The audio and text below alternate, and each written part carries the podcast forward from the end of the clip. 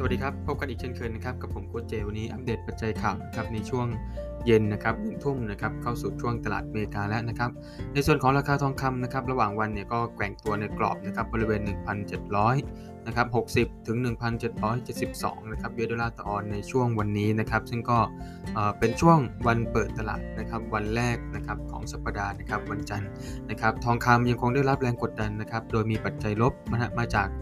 คริปโตเคอเรนซีนะครับบิตคอยนะฮะที่พุ่งขึ้นทะลุระดับ 62,000 ดอลลาร์ในวันนี้นะครับหลังจากที่บิตคอยพุ่งขึ้นต่อเนื่อง ตั้งแต่วันศุกร์ที่ผ่านมานะครับขณะที่นักลงทุนมีความเชื่อมั่นว่า คณะกรรมการกำกับหลักทรัพย์นะครับแล้วก็ตลาดหลักทรัพย์ของสหรัฐ หรือว่า SEC เนี่ยจะให้การอนุมัติจัดตั้งกองทุน ETF Bitcoin ขึ้นนะครับเพื่อทำการซื้อขายในตลาดล่วงหน้า รวมถึงอัตราผลตอบแทนพันธบัตรสหรัฐอายุ 10 ปีเนี่ยก็มีการฟื้นตัวนะครับจากระดับต่ำสุดนับตั้งแต่วันที่ 6 ตุลาคม ขณะเดียวกันทองคำก็ได้รับแรงหนุนนะฮะจากตลาดหุ้นเอเชียที่ปิดในภาคเช้า เนื่องจากนักลงทุนยังคงผิดหวังนะครับ หลังจากจีนรายงานผลิตภัณฑ์มวลรวมภายในประเทศ หรือว่า GDP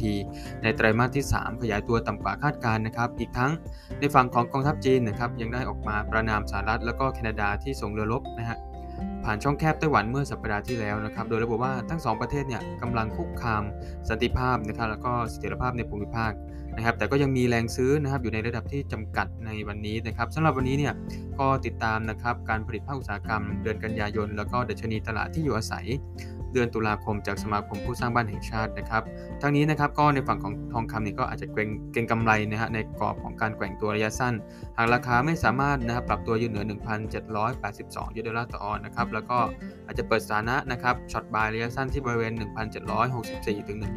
1,757 แล้วก็แนวรับหลักนะฮะจะอยู่ที่ 1,755 US ดอลลาร์ต่อออนซ์นะครับแต่การลงทุนหากกราฟราคาเนี่ยปรับตัวต่ำกว่า 1,750 US ดอลลาร์ต่อออนซ์สำหรับคนที่จะ short buy ระยะสั้นนะครับเบื้องต้นติดตามแนวรับสำคัญครับ 1,755 US ดอลลาร์ต่อออนซ์นะฮะหากไม่สามารถ breakout ลงไปได้ก็มีโอกาสที่จะเด้งกลับบริเวณดังกล่าวนะครับสำหรับวันนี้นะครับเน้น shortนะครับเทรดตามแนวโน้มหลังราคา breakout นะครับ trendline up ลงมาได้นะครับบริเวณ